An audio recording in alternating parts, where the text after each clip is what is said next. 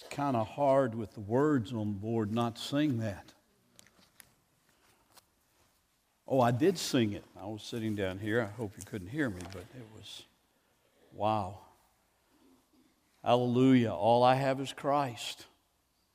Hallelujah. He is my life. Love that song.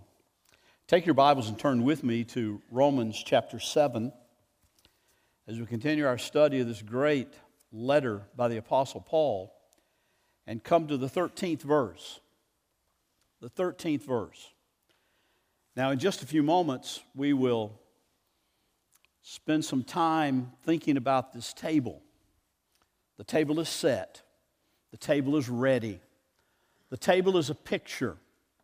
The table is a, a demonstration of something that took place 2,000 years ago. The, the table is observed by the Christian church regularly. Some more regularly than others, some, I think, far not enough. But it's to come to this table to be reminded of what Christ did on that last night that he lived on the face of the earth. And I want to say that this table has absolutely no meaning whatsoever if sin is not a reality. Just doesn't. If sin is not a reality, if it's all just a, a bunch of problems and, and, and hang ups and environmental uh, problems, then, then, then, this table means absolutely nothing. The, the symbolism here of the blood of Christ being shed and the body of Christ being given on the cross means absolutely nothing if sin is not a reality. Now you say, Bill, of course sin's a reality we know that sin is a reality. We, we, we talk about sin being a reality and, and everything else. But, but I want you to understand that in our day, that may not be the case. Several, seems like centuries ago, it's just a few decades ago. In 1973, I was sitting in classes as a young psychology major at Jacksonville State University, finishing up my degree uh, with the eye towards seminary, and I was in a class called Abnormal Psychology. It fit. I was glad to be there. I probably needed it in some ways, but, but I was in abnormal psychology. And Dr. Patterson, who was my favorite professor of all my professors, he was an atheist. He thought I was an idiot for going into the ministry when he said I could make a lot of money being a psychologist at that point, but uh, he, he really thought I was crazy, but I, I knew what I was doing, I thought. But we sat in that class, and Dr. Patterson, knowing that I was there, I think, he, he spent an extraordinary amount of time, one class, talking about how there is no soul. That the soul is a human construct and that the soul does not exist. As a matter of fact, Dr. Patterson said the mind does not exist. There's no such thing as a mind. There's a brain that operates this body that we have, but there's no mind, there's no soul, there's no spirit. We are just sort of advanced animals on the face of the earth, and we need to get used to that and live our lives in accordance with that. It was amazing that about the same time I was in that abnormal psychology class, a psychologist out in, in Topeka, Kansas, by the name of Dr. Karl Menninger, wrote a book. And somebody gave it to me when I was in that class. The title of the book was quite appropriate the same as my sermon title today Whatever Became of Sin. Whatever became of sin. And Menninger, who founded the famous Menninger Clinic there and, and, has ministered and served a lot of people through the years, Karl Menninger posed the question if there is no sin, then what's, what are we doing? Of course, there is sin, but we've, we've taken sin and we've really begun to argue that we've totally redefined it out of existence. Menninger said at first, sin was redefined as crime. Criminals are, are, are not sinners, they're just criminals. They, they violate the law against somebody else, or they violate the law against the state. And so, what once was called sin and rebellion against God is now simply crime. But he said it went a little further. Later, we started redefining it beyond crime and started talking about rather than being a transgression of the law against, uh, it's a transgression of the law against man in crime, rather than transgression of the law against God. He said, then we started talking about it was really symptoms. What we once called sin were now symptoms. You know, I'm, I'm, a, I'm a victim. My environment, my family, my mother, my father, my, my, my great great great grandfather, I don't know who, but, but you know, because the environment we find ourselves in, we behave badly, not because we are sinners, not because we have sin, but we behave badly because we are just, we're just victims of our environment. And Menninger went on to argue that this is not good. Because when we redefine all sin as something else, then we dismiss it. Then we say, sin's not really a problem. Man's not really a sinner. Now, I understand that taking place out in the culture. That's a normal thing. I mean, let's face it. But, but folks, I would contend to you that it's beginning to be the norm within many churches across this land, especially many of the mainline churches. It's, it's no longer that there is sin and, and, and that sin needs to be dealt with and sin needs to be repented of and sin needs to be forgiven by Christ. But now it's just we need to get therapy. We need to get some help somewhere. And if we can get help, we can get better. Paul says in verse 13, here's the root problem. Listen to this verse. Did that which is good, that is the law, bring death to me? By no means. God forbid. It was sin producing death in me through what is good, in order that sin might be shown to be sin, and, th- and through the commandment might become sinful beyond measure. We can call it crime, we can call it symptoms, we can call it environmental conditions, we can call it whatever we want to, but Paul says, and God says in His Word, no matter how you try to redefine it, sin is sin. And we are blame, we are to blame for the sin. It's not the law of God that's to blame. It's not our parents that are to blame. It's ourselves that are to blame, and that has to be dealt with.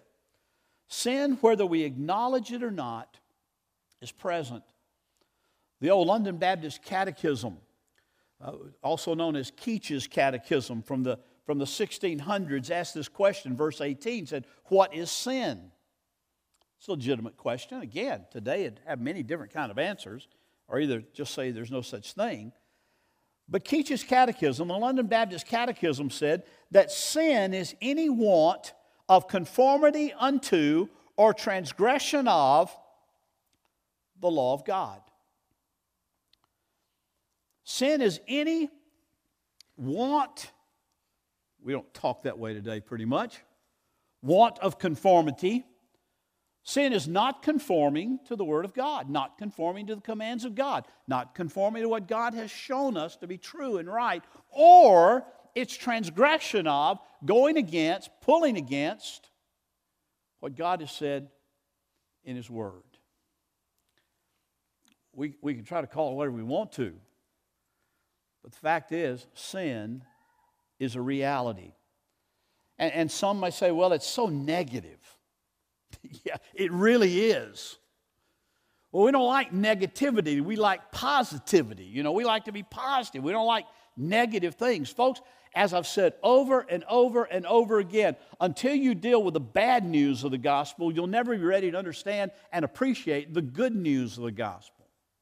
Until we recognize that sin is a problem within ourselves, we'll never be ready to know the good news of the gospel. And that's what Paul is wanting us to see here. Even in verses 7 through 12 that we looked at several weeks ago, Paul shows the reality of sin and law and their, their interaction with one another, their purpose with one another. He says three things about it in those verses. I won't reread them, but you'll remember them. He says, first of all, the law reveals sin to be sin. The, the law can't make us right with God. The law can't give us a new nature. The, the law can only show us what is in violation of God. And, and we'll look at that in just a minute, a little more in depth. But Paul says, I want you to understand, the law reveals sin to be sin. Then he said that sin, operating and seizing the opportunity afforded by the commandments of God, creates in man a surge of rebellion, a, a desire to, to say, wait a minute, I don't have to do that. If God says I'm not to do it, by Jiminy, I'm going to do it. Or if God says you ought to do that, I'm going to say, I'll do my own thing. I'll do my own life. I'll do what I want to do. I'm not going to obey what God says. That the law says, here's what you ought to do or what you ought not do. And that sin within us says, I'll just be what I want to be and do what I want to do when I want to do it. Paul says sin causes that surge because the law shows us that. And then he said that this being the way it is, that the law operating within us in such a way and operating upon sin brings us to the end of ourselves. He says, For the wages of sin is death. For the wages of sin is absolute, absolute separation from the grace and the love of God. The wages of sin is death, spiritual death apart from the love and the grace of our Heavenly Father. Now, Paul is continually pointing back here and talking about the law. And, and we've talked about how in, in Paul's day, the law had become a real, a real spaghetti junction kind of thing of all sorts of regulations and, and, and statements and do's and don'ts and how far you could walk on the Lord's day or on, on the Sabbath or how far you could do this. All those things take into account. But but what Paul is thinking of primarily here is the law of God in the Decalogue, in the Ten Commandments. He's primarily thinking about what God said to be true and right when he gave that law to Moses on those stone tablets. You know, there are two tablets. The first tablet has four commandments on it, and those relate to our relationship with God. The second tablet has six commandments on it, and those flowing out of the first four. The, the last ones have no real meaning apart from the first four, but the, the second six flowing out of the first four talk about our relationship with one another. You know, the things like you shall not kill, you shall not commit adultery, you shall not covet, you shall not do all those things. All of those things are part of the, the, the, the, the prohibitions of the law in our relationship with one another. But, friend, unless you understand the first four, you do not understand the essence of what the law is all about. Uh, just quickly, we, we won't take but a minute here, but turn with me over to Exodus chapter 20. Exodus chapter 20. The uh, children of Israel have come out of, the, out of Egypt and going into the promised land, and God gives them the law. And, and they're there in, in plain words. And it's, it's kind of interesting, I think, that the, the first four laws, the first four statements that have to do with God, are the most wordy. They're, they're the most defined, if you will. I mean, when it gets down to you shall not commit murder, that's just all he says. He doesn't say you shall not commit murder because, you know, taking another life is wrong and you, you hurt other people if you murder them, obviously. It doesn't go into all that kind of stuff. He doesn't say when you murder somebody, their blood's on your head and, and, and you got all this. He just says, You shall not murder. Don't murder. Period.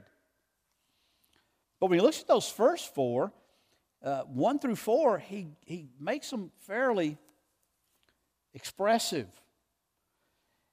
In verse 2, verse 1 says, The Lord spoke all these words, saying, verse 2, I am the Lord your God who brought you out of the land of Egypt out of the house of slavery. You shall have no other gods before me. I'm the one who brought you out of slavery. And I'm to be the only God. I am your only God. There are no other gods. Don't start playing around with the false gods of the Canaanites and the false gods that you're going to find in the lands that you're going to go through. You keep your focus on me, you keep your eyesight on me, you concentrate on me because I am the Lord your God who has brought you out of slavery. It's just as much true for us as it was for the Israelites. They came out of a physical slavery of Egypt, yes, but He has brought us out of slavery to sin and self, hasn't He? Of course, He has. He set us free by His grace through the power of Christ and the power of the Holy Spirit in our life. He has set us free. And, and so when we hear Him saying, I am the Lord your God, you shall have no other gods before me, this is a command for us to worship the true and the living God alone, nobody else. I like what Stott says about that in his little commentary.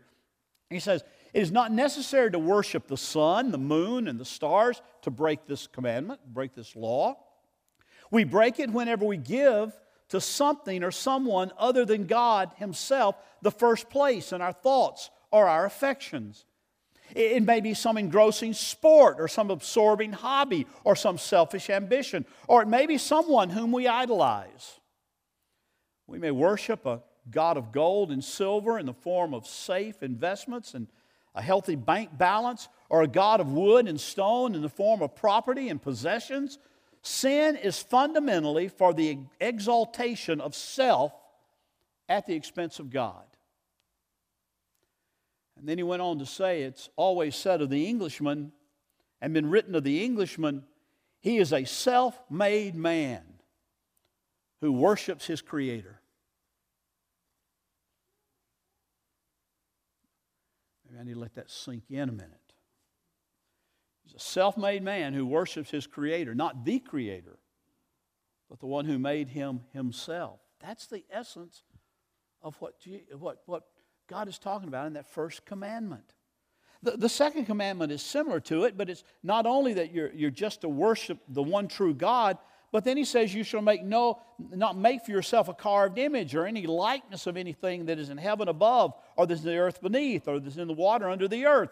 You shall not bow down to them or serve them, for I, the Lord your God, am a jealous God, visiting the iniquity of the fathers on the children to the third and fourth generation of those who hate me, but showing steadfast love to thousands of those who love me and keep my commandments. There is generational sin for those who hate God, for those who refuse to acknowledge the Lord Jesus Christ. But he said, To those who, those who love me, I show steadfast love to thousands of those who love me and who desire to walk in my way, walk in my commandment. So the first commandment dealt with the object of our worship. The second commandment really deals with our being forbidden to worship the true and living God in just any way we want to. Like Stott said, you don't have to worship the sun or the moon or an animal to violate this second commandment either. You, you can say, well, I'm worshiping God, but I'm doing it through some kind of object. I, I, I built something that helps me to think about God, and so I worship this, I, I worship this, this graven image, this idol, this thing that, that I just use to remind me of, of Him. We can do that with the cross if we're not careful. The cross is a great symbol of the, of the faith of Christianity. But if you got to have a cross in order to worship, you, you can't, you're not really worshiping. You're, you're, looking at an idol, you're looking at a graven image. So, what does this mean? It, well, it, it, it's a condemnation of idol worship, but it's also a text that's forbidding us, us to worship God by any other means than what He has prescribed. We can't do it our own way. We also worship unworthily when we just simply go through the forms of worship. This morning, we could be guilty of violating the second commandment by, by simply just going through the motions, not really focusing on. I mean, we sang some great hymns this morning. We sang some great truths about the living God. And, and it's easy to just kind of go through the motion and not, not think about things about, I will wait for you, Lord. If you counted my sin against me, I could not stand. My sins are great, but I've been cleansed by the blood of Christ. I, I wait for you to do your work, and I desire for you to do your work in my life every single day. Then there's a third commandment you shall not take the name of the Lord your God in vain, for the Lord will not hold him guiltless who takes his name in vain. You, you might say, you, you may not misuse the name of the Lord, is the idea that comes through in the commandments there.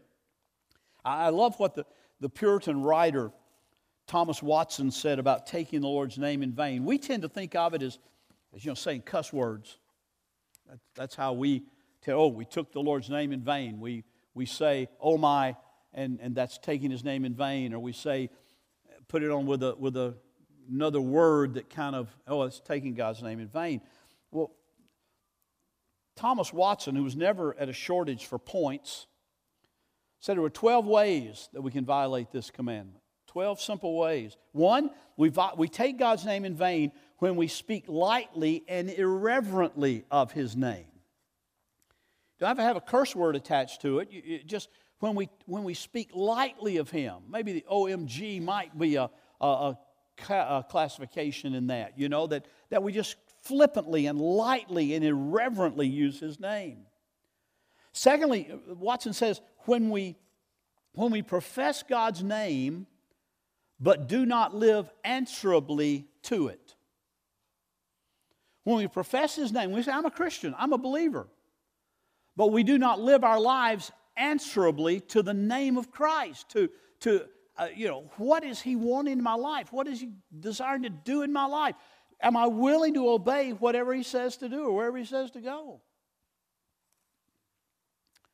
Third, Watson says we take the Lord's name in vain when we use God's name in idle discourse. Just an idle conversation, just kind of throw him in as though Uh, he's going to shore up your argument with somebody or your position.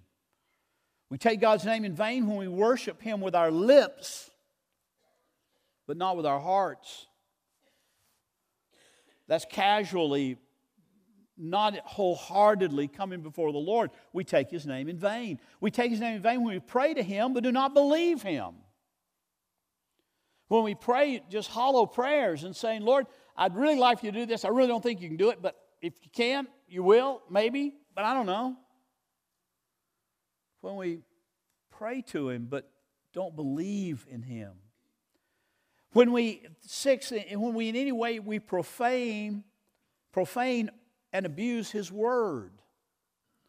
You see, God is clearly identified with His Word the, the Word of Scripture, the Word of God, the, the Word of Christ. And, and, and so when we, when we profane it or abuse it and twist it and try to make it our own, uh, fit our own rationale for how we want to live and, and get somehow get God's approval of something that He disapproves of, then we take His name in vain. Number seven, you recognize when we swear by God's name. Number eight, when we prefix God's name with any wicked action. Nine, when we use our tongues anyway to dishonor God's name. When we make, ten, when we make rash and unlawful vows. In other words, when we are breaking the other commandment of bearing false witness, not telling the truth when we speak evil of God, when we blame Him, when we blame Him for what our situation in life is. We say, Lord, it's not fair. It's not fair. Everybody wants fairness until they realize that fairness in God's terms is justice, and justice in God's term is not grace, and then nobody wants fairness. But the truth is, we speak evil of God and accuse Him evilly. And then, 12th, he says we violate this commandment when we falsify our promise. We just don't keep our word. You shall not take the name of your Lord in vain. Then he says, number four, the last one related to God, and the last one we'll really look at this morning before we come to the table. Remember the Sabbath day to keep it holy. Six days you shall labor and do all your work, but the seventh day is a Sabbath to the Lord your God. On it you shall not do any work. You or your son or your daughters or your male servant or your female servant or your livestock or the sojourner who is within your gates for in six days the Lord made the heaven and the earth, the sea, and all that is in them, and rested on the seventh day. Therefore the Lord blessed the Sabbath day and made it holy. Now, I'm not a strict Sabbatarian. That's obvious because I'm not worshiping on Sabbath, I'm worshiping on the Lord's day, I'm worshiping on Sunday. that all changed with the resurrection of Christ. That all changed with the, with the coming of redemption. And, and the Lord's Day was set apart as the day for His worship. Now, there's a lot of controversy about that. You got Seventh day Adventists, you got Seventh day Baptists. I, somebody gave me a couple of weeks ago a little ad that was in the paper that they're, they're forming a, uh, planting a Seventh day Baptist church uh, in, uh, in Somerset. Sabbath Baptist Church, they're calling it. They're going to meet on Saturday. Well, there's, there's argument there, I'm sure, that, that we could discuss. I mean, the, the, the commandment does say that. But there are many things that when Christ fulfilled the law, he fulfilled it in the glory of his atonement, and that's what takes place in the Lord's Day. But let me tell you something the Lord's Day is to be a day where we set apart for rest and worship. It's to be a day where we, we glorify God, where we, where, where we seek to, to express our praises to Him above everything else. It's a day where we say we come together for the sole purpose of being together as a covenant body to worship our Father, to worship Him in spirit and in truth. And all of those, while we don't live by the law, all of those God uses to point us to where our sin is. Because, as Paul says in, in Romans chapter 7, verse 13, did that which is good then bring death to me? By no means. It was sin. It was that failing to conform to or the failing to, uh, to, to uh, or, or the going against the perfect will and purpose and law of God. And it's something we can't deal with on our own. It brings us back to the table. It brings us back to the bread and the fruit of the vine, the juice, the fruit of the grapes that, that symbolize the blood of the new covenant. It's poured out for us. And the bread, which symbolizes, as he took it that night and he broke it, he said, This is my body, which is given for you. And all of that pointing to the cross, and all of that pointing to the atonement, but all of that saying to you and me 2,000 years later, listen carefully sin is a problem. It's not something to be taken lightly, it's not something to be denied.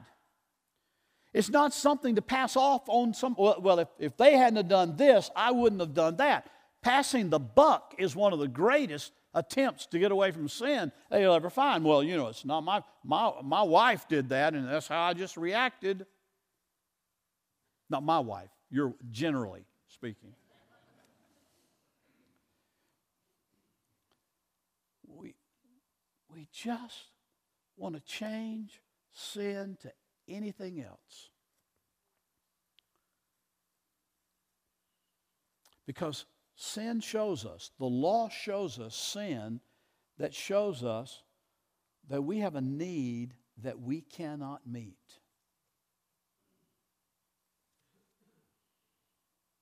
That only the gospel can. The ladies are going to be studying Genesis, the first chapters of Genesis. They're going to find there Genesis chapter 3 and in Genesis chapter 3 was the biggest catastrophe of all human history when, when the fall took place. And the fall was real.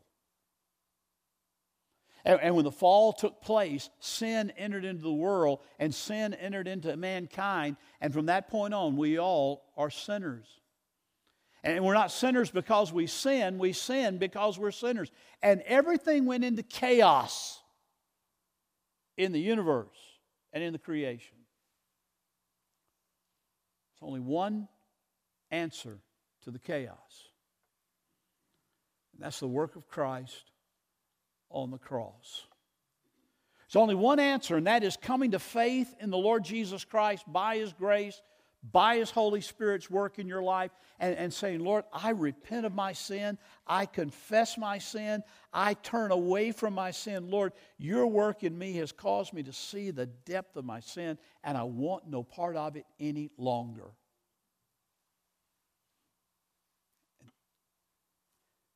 That's what the atonement does. Atonement is not just done so that we can say, well, Jesus will be nice on Sunday. and I'll take the other six days and I'll do my own thing for my own self, for my own self centeredness, whatever. I, I, I, Sunday's nice. I'll give it to Jesus, I'll add him on to my life. The gospel changes our life. There's still a war going on. We talked about it, preparing for it, and we'll see it big time next week in Romans chapter 7. But the thing you must understand before you're ready to understand the battle that is raging is that sin is an issue that must be dealt with. And it's not sins, it's sin. It's that which dwells within me, Paul says. And it's that which wars against me in this civil war within my own life. It's sin that has to be dealt with. It can only be dealt with by the blood of the Lord Jesus Christ. There's no other hope, there's no other way. And this table points us to that reality. I'm going to ask you to prepare yourself for this table by bowing your heads with me. Bowing your heads and praying silently where you are. The deacons who are going to serve this meal will come and prepare themselves on this front row.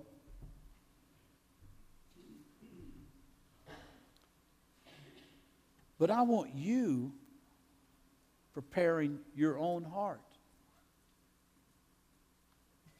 I want you saying, Lord, how does this first commandment point me to my need for forgiveness?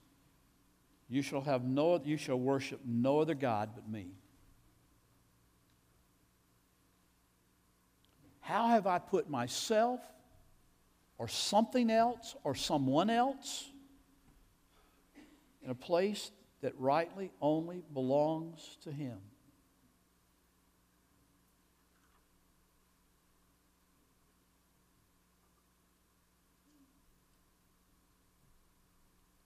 How do I take God's name in vain?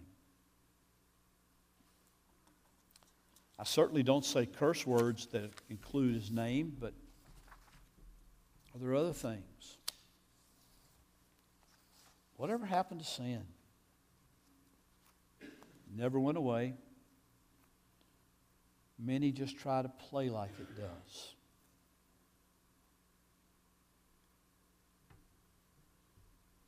David said in Psalm 139 Search me, O Lord, and know my heart. Would you pray that right now before we come to this table? Would you just say, Lord, search me and know my heart and help me see my true heart.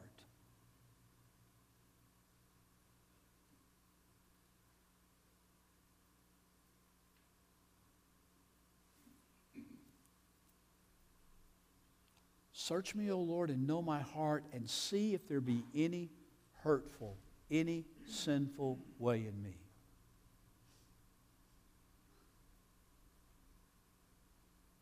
Lord, show it to me.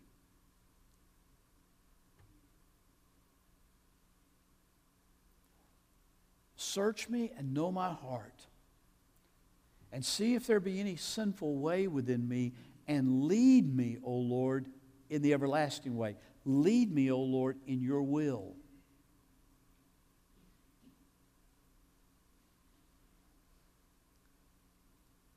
Would you pray that? Would you prepare your hearts in that way? Would you examine yourself in that way, which Paul tells us to do when we come to this table?